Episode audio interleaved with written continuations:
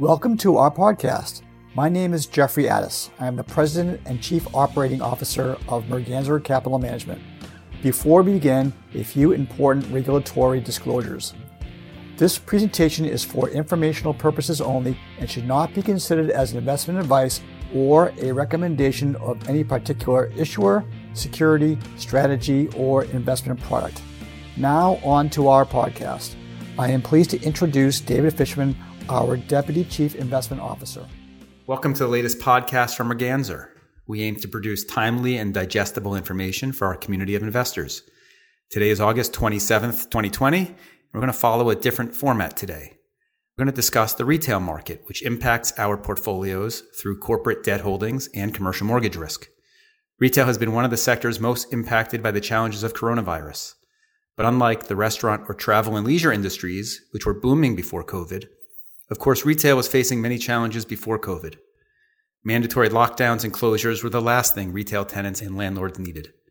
Today, I have with me Scott Ginsburg from Brand Cycle for a discussion about the state of the retail sector. Scott, why don't you introduce yourself and your firm to our audience and share with us how you help retailers compete with Amazon? Absolutely, Dave. Thank you for the time today.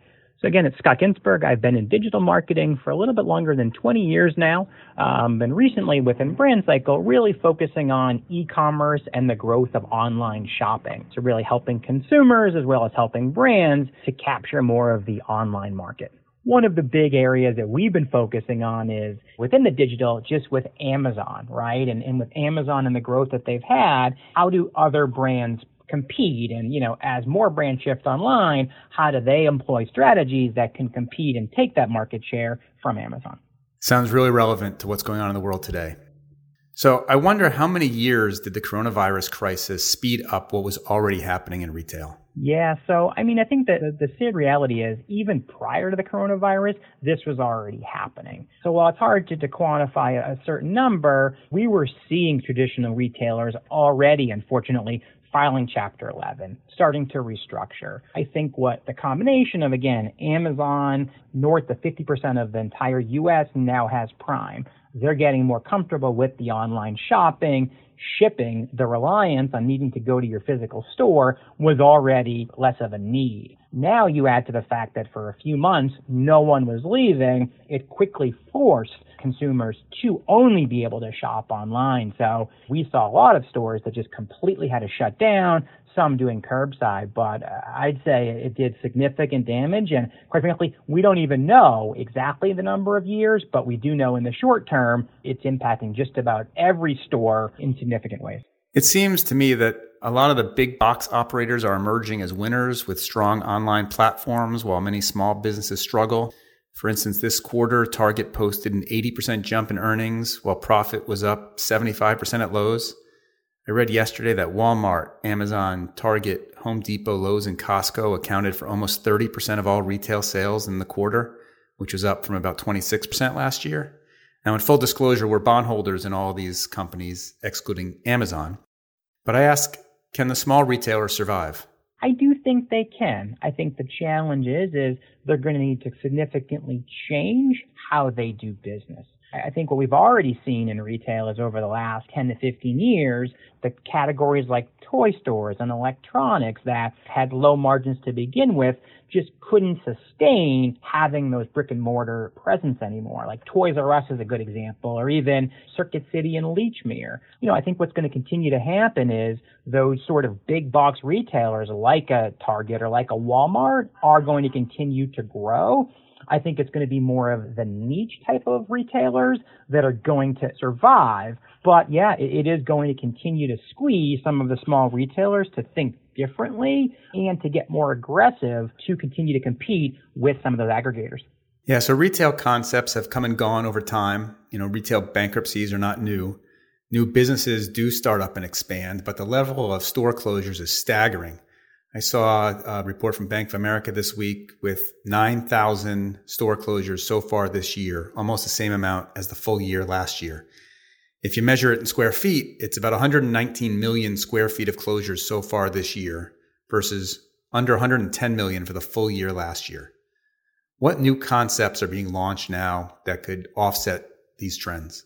Yeah, so it's going to continue, right? I feel like that's where retail, again, and some of these stores are having trouble affording their lease, affording their inventory, affording their human capital to sort of staff these stores. So you're already seeing some of the ones that were already suffering, obviously not survive. But I think what we're also seeing, though, is there is a rise in more of these direct-to-consumer brands. Brands like a Peloton or a Harry's Razor. What they're starting to do is they're starting to sort of look at it and pick up for some of these consumers or solve for that void that they're no longer getting. So while I definitely think some of your traditional stores like the Lord & Taylor's and Barney's aren't going to exist anymore, I think at the end of the day, consumers still like to engage with brands. They still like to shop. So we're going to see more of an influx of some of these brands that might not need a 5,000 square foot warehouse. They might be fine with more of a showcase display, but that's going to be really what's going to engage the consumers to be able to let them experience their brands. Well, in this environment, retail real estate values have lagged the gains we've seen in other sectors for several years, and in aggregate, they started declining again. I saw Real Capital Analytics report that retail was the only sector with year-over-year value declines. It was only small, less than 1%, which in my view is likely to get worse as the dearth of transactions start to pick up and we get better price transparency. Another data provider, Reis, said that rent growth had turned negative and vacancy rates have been increasing. In the last cycle, retail vacancy rates peaked around 11%, but they barely came down in the following 10 years. They've really been bouncing around 10% for a while now. And the last data point I want to give is that according to Trepp, retail delinquency rates increased from under 4% in February to almost 15% today, as rent collections during lockdowns plummeted more than other sectors. Now, 15% delinquency is below only hotels at about 22%. But the inverse of a 15% delinquency rate suggests to me that 85% of property owners still believe their property is viable. That feels high to me. Do you have a view on what percent of retail sales are ultimately headed for online? And does that imply a lot more defaults? Yeah, I mean, I think, unfortunately, I do think it's going to get worse before it gets better. We've already had seen prior to all of this, brands struggling. There's no secret that if you have a warehouse, it's easier to sell products versus having that physical storefront and all of the capital and all of the expenses that go with it. So that's only going to continue. And I feel like those brands that are savvy and had really early on embraced the online are continuing to do well. But unfortunately, I do think there will be more defaults. Most of the country, most of the world is still in some sort of lockdown. And I think even though we're starting to come out of it and more consumers are feeling comfortable, I think the idea of consumers, even in this shopping season, going to the mall and feeling confident isn't going to happen until hopefully a vaccine or we get back to more of a normal. You know, I think brands have survived. I think that they've definitely done what they can to be able to still work within what they can. But I think as things continue, unfortunately, I think some are going to continue to go the way of bankruptcy. And, you know, one thing I think that's interesting even about bankruptcy, though, is we've seen brands that, yes, they've closed stores, but they're doing it to truly restructure to then push more to do more online. So while I think it might end up helping some brands, unfortunately, I do think more delinquencies will happen until the world gets or the country gets back into more of a steady state. Do you think there's a retail format that's the most likely to survive? Is it a retailer that only exists online? Is it the power center format? Is it the big box format like a Home Depot? Is it the lifestyle center where, you know, you walk around the stores outside? Is it the traditional enclosed mall? Is it just the grocery anchored type? Do you have a view on that, Scott? Yeah, I think, you know, there's a couple things there. I do think the big box brands will be the ones that continue to gain market share. I mean, your stat earlier was pretty staggering as to how much growth they've picked up. But I think Target's a good example, right, where they've got electronics, they've got sporting goods, they've got toys, and they also have essentials, and they have food, and they have clothing, right? So I think brands like that already offer all of those to the consumer will only get more dominant, right? If I'm a consumer and I can just go to one stop and get everything I need, that's going to continue to be attractive to me.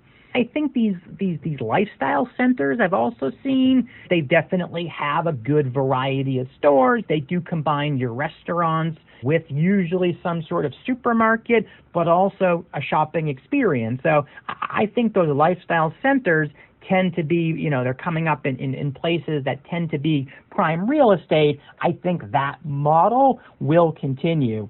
Again, unfortunately, back to the malls, I think the malls will always have a presence, but I feel like the attractiveness, unfortunately, is starting to limit just given consumer preferences changing. Consumer preferences sure are changing fast. I wonder if you have any predictions for the coming back to school or holiday seasons.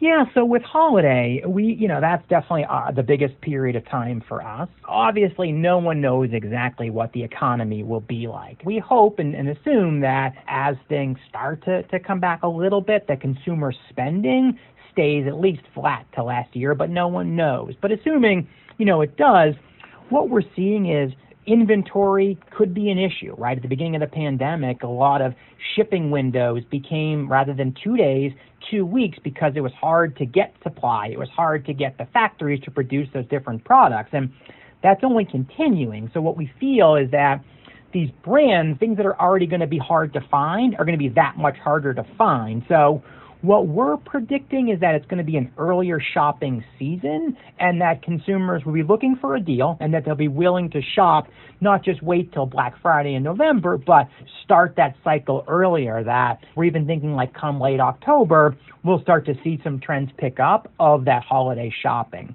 Back to school, that was different for us because, again, with so much of the population doing virtual, clothing as a category did go down for us. Backpacks, some school essentials did go down. There's still, we have seen certain categories like electronics, home devices, home printers, laptops. That's grown to kind of offset some of the loss, but both seasons are different, and we're focusing on is how do we salvage as much as possible of the two different holidays to ensure we're still successful. Well, there's certainly a lot of changes underfoot across the economy, maybe none as ironic as the news that I think broke a couple of weeks ago that Simon Property Group, again, in full transparency, a name that we hold corporate debt exposure on, that Simon was in talks with Amazon to lease their old empty retail space. Do you have any view on what that could mean for the future of retail in the mall? Yeah, I feel like someday we'll look back and that'll be a Harvard Business Review study about, and I think Amazon in general and what they've been able to do, right? I mean, just think about it. They spent 20 years or 25 years basically eating the lunch of all these different mall stores, knocking out a lot of them. And then once they're gone, they then take up that valuable real estate because they want to get the logistics because they're near their consumers, right? So I feel like there's no stopping Amazon. And I do think at the end of the day, rather than leaving those spaces vacant, I think it's an interesting strategy. I've read some articles that they think that having a warehouse will also help for shopping in the malls. I don't know, that might be a little bit huff, but I think given it's already where we're at, I think it's going to continue. I think brands like Walmart, that's getting more aggressive with their logistics, they might also follow suit, where right now they're mostly standalone, potentially looking at that valuable mall real estate as well. But I think it is the ultimate irony. But given the situation, I get why the mall would do it. And I also get why Amazon would find that to be valuable. So I'm curious to see what sort of negative or positive effect that has, but not surprising. And I do feel like there'll be other types of moves like that are going to follow suit. Well, as the CMBS analyst here, I'm glad to hear you say that it's valuable real estate. So that is reassuring. Thanks for your time today, Scott. I found this to be really interesting. Thank you, Dave. I appreciate it. This commentary contained or incorporated by reference certain forward-looking statements, which are based on various assumptions, some of which are beyond our control. Opinions and estimates offered constitute our judgment and are subject to change without notice, as are statements of financial market trends which are based on current market conditions. No part of this presentation may be reproduced in any form or referred to in any other publication without the express written permission of Merganser Capital Management. For more information, please visit our website at www.merganser.com. Thank you.